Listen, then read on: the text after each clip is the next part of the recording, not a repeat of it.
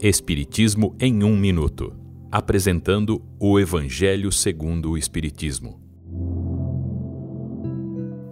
Capítulo 1. Não vim destruir a lei. Cristo.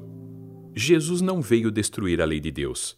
Veio para exemplificá-la, cumpri-la, dando o verdadeiro sentido a ela, de acordo com o grau evolutivo dos homens e conforme as profecias que anunciaram a sua vinda. Por isso, Jesus estabelece como base de sua doutrina os deveres para com Deus e para com o próximo, em suas palavras, amar a Deus acima de todas as coisas e ao próximo como a si mesmo.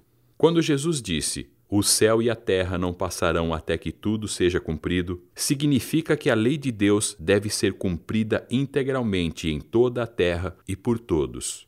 A sua autoridade vinha da superioridade de seu espírito e de sua missão divina. Ele veio para ensinar e para exemplificar aos homens que a verdadeira vida não é na terra, mas no reino dos céus. Veio ainda para ensinar o caminho que conduz ao reino de Deus. A doutrina de Jesus trouxe princípios de verdade para serem desenvolvidos conforme a evolução do espírito humano e do progresso da ciência, que viria a contribuir para o surgimento e desenvolvimento de novas ideias e conhecimentos.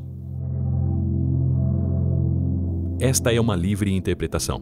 Livros consultados: O Evangelho segundo o Espiritismo, de Allan Kardec, edição 3 em francês, edição 131 da FEB e edição 8 da Luz no Lar.